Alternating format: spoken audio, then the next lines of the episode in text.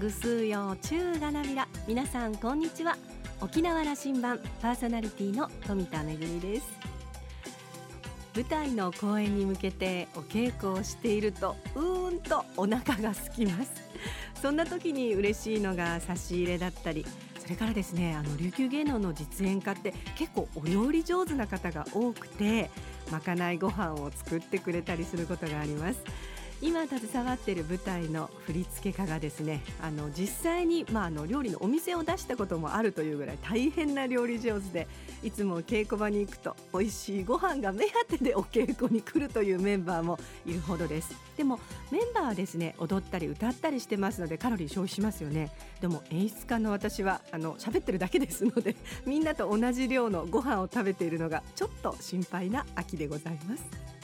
さあ沖縄羅針盤今日も5時までお届けいたします。どうぞお付き合いください。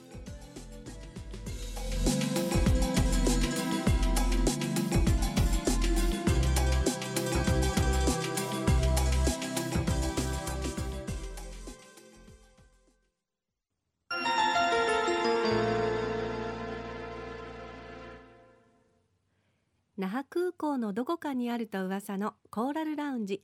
今週は那覇市長の白間美希子さんと沖縄大学地域研究所特別研究員の島田克也さんのおしゃべりです。白間さんは1951年伊是名村生まれ。那覇市立松川小学校回し中学校那覇高校を経て宮城教育大学へ進学。本土での教員生活を経て沖縄に戻り2009年まで36年間学校教員を務めます。その間に香港の日本人学校の校長も務められました。亡くなられた尾長知事とは高校の同級生とのことです。その後は那覇市教育長を経て2014年から那覇市副市長そして同年の市長選において那覇市長に初当選されます。現在は2期目をお務めです。今回はプライベートなお話から那覇市政までじっくり伺っています。それではどうぞ。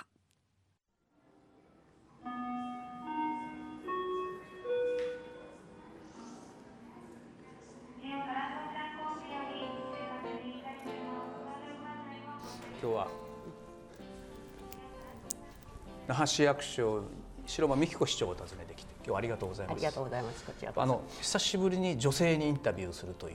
のを大変あの嬉しく思いますし緊張もするんです、はい、ぱりねあの男たちはねどうにでもなるんだけども 手強い女性は。そうですか、ね、そして、うん、うん、あのえっ、といろいろと今日はですね白間さんをあの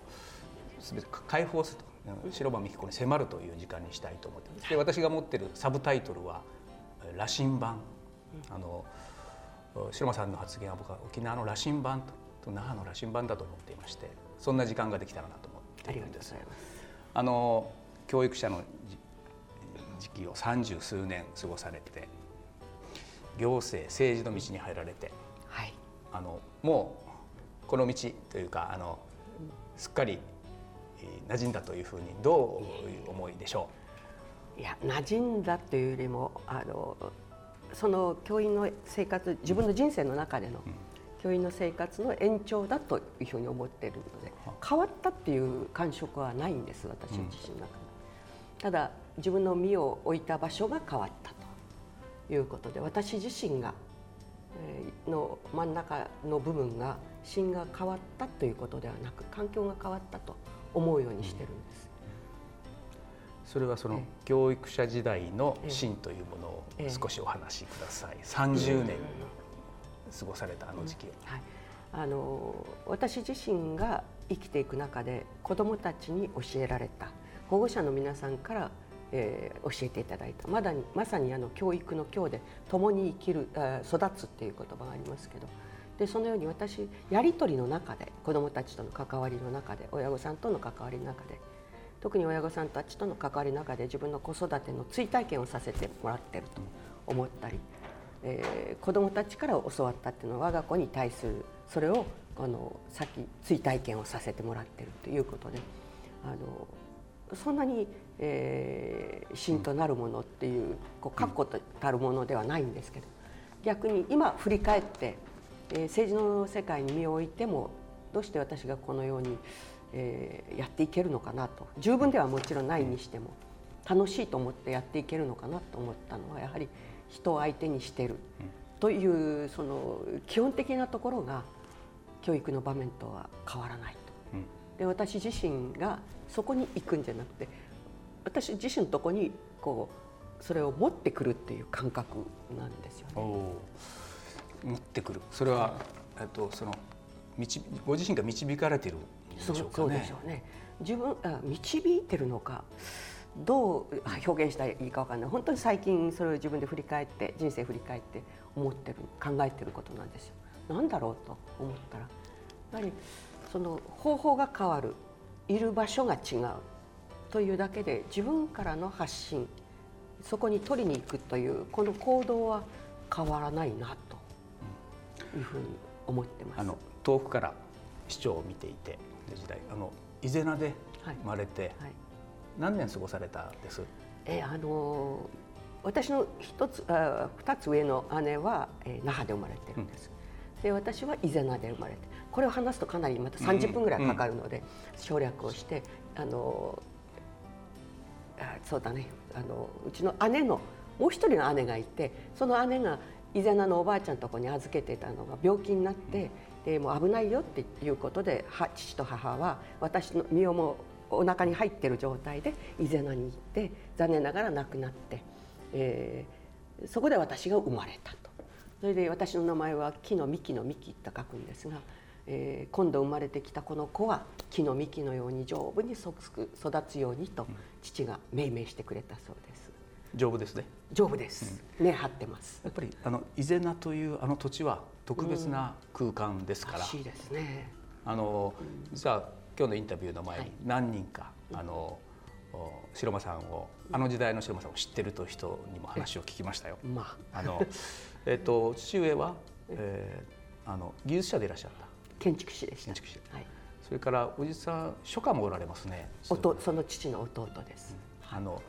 どういう血筋でいらっしゃるのかなというのはこれみんな興味あるんですよ。汗が出てきました、いいやここに那覇市長という職をね、こうあ預かるにあたってどどういう生い立ちであの、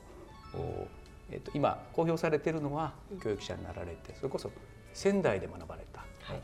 つまり伊是名で生まれて那覇で出てきてそして大和社会に行って、向こうでも教育者なさってそして帰ってこられてで、えーまあ、学校の、うん教育端におられてで香港に校長にも行かれて帰ってこれどういうリーダーでいらっしゃるのか。はい、ね本当にあの母にはうまくと言われてます、学生時代ははい。仙台で過ごされた、仙台で。すであの書かれておられますけど苦労したんだと。あの苦学苦学だったん苦だ学でした。あの、お嬢様じゃなかったんですね、で違います。あのそう高校2年までは大丈夫でした、大丈夫っていうか父があの建築士をして仕事をして、えー建築士としてあの、まあ、会社名を言っていいのかどうかあれですけど。でそこで、えー若くして亡くなったんです。数え42で、私が高校2年の3年に上がる上がる3月でした、に亡くなって、まあ、それからはもう借金でお家もそこ建ててましたので母が苦労しましたね。そうですか、そうするとあの大学時代はアルバイトもしながら。もちろんです。もう留大も受かりその本土に行けるチャンスもいただいて。でどちらを選ぶかって私はもう無理は言いませんでした。で母がどうすると聞いたんであちらに行きたいと。言ったら母は後で聞いたら親族中にどうしたらいいかっていうことを相談して回ったらしいんですね。である時も春休み入ってますから「ミキ行かせてあげるからね」と言ったこの一言が。で飛び出しました、でもそれが今にとって人生の財産ですね。外の世界を見るという、ちょうど復帰2年前でした。あの大学2年の時に復帰でしたんでパスポートを持って行きました。鹿児島本線のずっとずっとずっと特急で。まだその時代ですか？はい。仙台は遠い森の都は遠いですね。東京からまた先があるんですもんね。そのその時はね新幹線ないわけだから、はい、その時はもう血の果てに来たと思いました。あの卒業なさってすぐ沖縄には帰られてないんですよね。はい、千葉市川この時代これは帰って帰るという気持ちではなかったんですね。はい、埼玉と千葉と神奈川、受けました。それもいいあの人生の中での時間を過ごしておられるんだなと思うんですがおっしゃる通りです。どんな記憶が残ってます？まずあの一つ子供せ、えー、何ですか、えー、生徒に関わることで覚えてるのが、うん、国語ですから朗読をしてもらいますよね中学1年生の木村晴美って今でも覚えてるんですけどパッと手を挙げてこう朗読するんですよ。うんその時のこの標準語の美しさこの子から学びましたもう今でも耳に残ったあのシーンはふわっとこう湧き出てきますねその思い出と、えー、キャベツ畑を自転車をこぎながら家庭訪問したところこととか。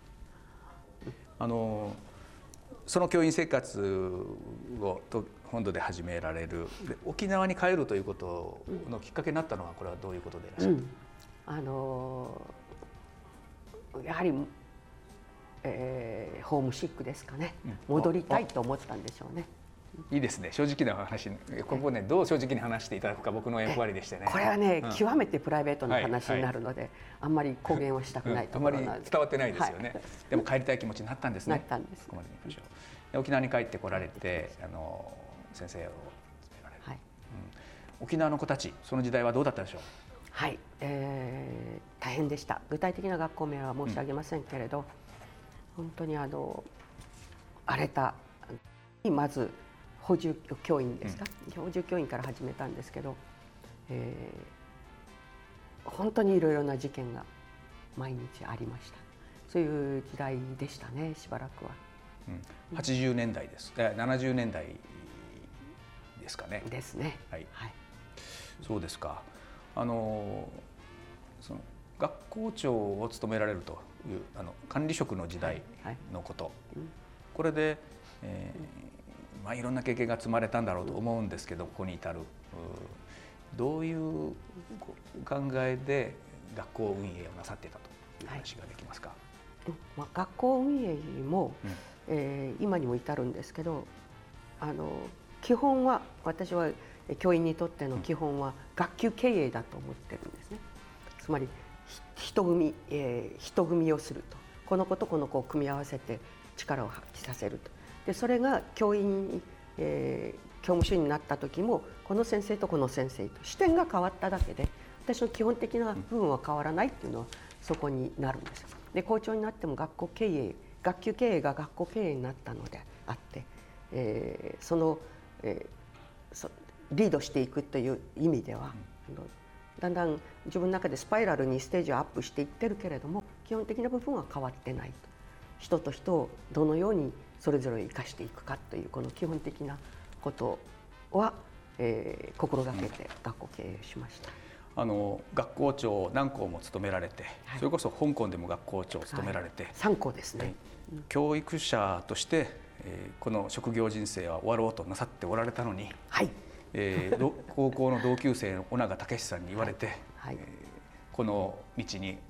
一歩入り始めたと、はい、その時の決心のところ、うん、あの香港から帰ってきた時に、うん、その時に市長、えー、それまで、えー、那覇市民として彼が、あの那覇市議に出ている市長になったとかっていうのは聞いてはいたんですけどもちろんあの応援をする気持ちでいたんですけど香港から帰ってきた時にえーまあ、まずはおめでとうよということで、えー、市長になられた尾長さんに面会を申し出て今のここで、えー、5分か10分ぐらい時間を取っていただいて挨拶に来たんですね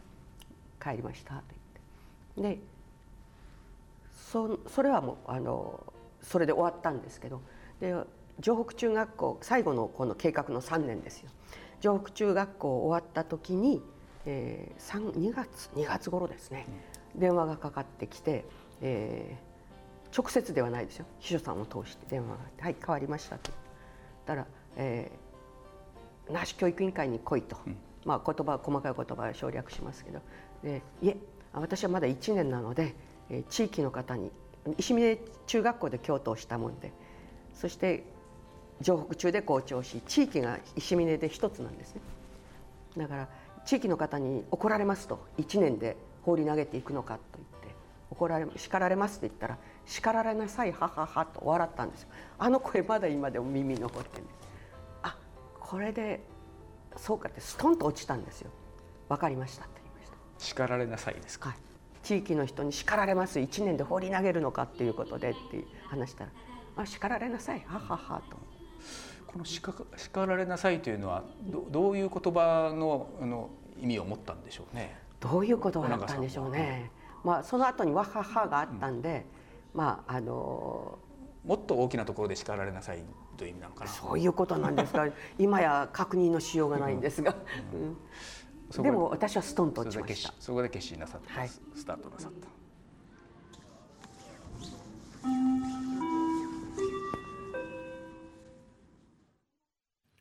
叱られなさいははは。そのシーンを聞いてみたいような気がしますけれどもね。はい、あの島田さんはですね、あのこんなことを言ってます。実はあの白間市長はですねまだあのお付き合いはしていませんがカラオケと勝ち足最上級者ということで今度ご一緒してみたいなということなんですけれども、えー、お話の続きまた来週お届けしたいと思います。今週のコーラルラウンジは那覇市長の白間美希子さんと沖縄大学地域研究所特別研究員の島田克也さんのおしゃべりでした。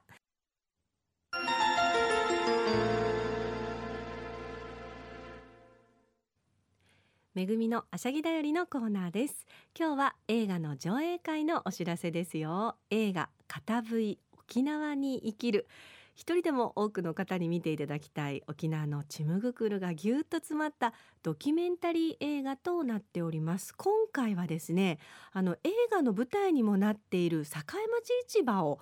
な中にありますあのピ姫姫ゆりピースホールという、えー、場所でお届けするということになっております。10月の26日、えー、2時半の会場3時開始となっております、えー、料金はですね大人の方シニア一律の1000円中学生以下は600円そして、えー、未就学児の方は無料となっています、えー、上映言語は日本語とフランス語で、えー、日本語の字幕もついての上映となっております。あの姫よりピースホール境町市場の中にあるんですけれども映画の中にはその境町市場も登場いたします。あの映画のね鑑賞後に会場から出るとそこは映画の中にも出てきた境町市場ということでちょっとねスクリーンの向こうで見た景色が目の前に広がるという不思議な体験をすることができると思います、えー、今回はですね境町市場の屋台祭りと同じ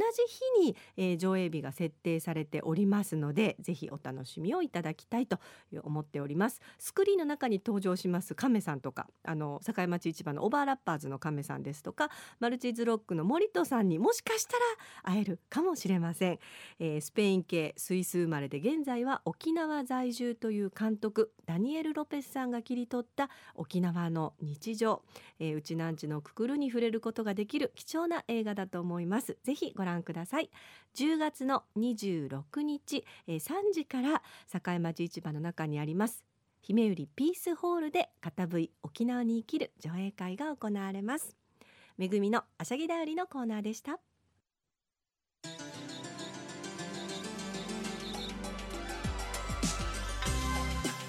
ラジオ沖縄ではラジコでの配信を行っています。スマートフォンやパソコンでリアルタイムでお聞きいただけるほか1週間の振り返り聴取も可能です。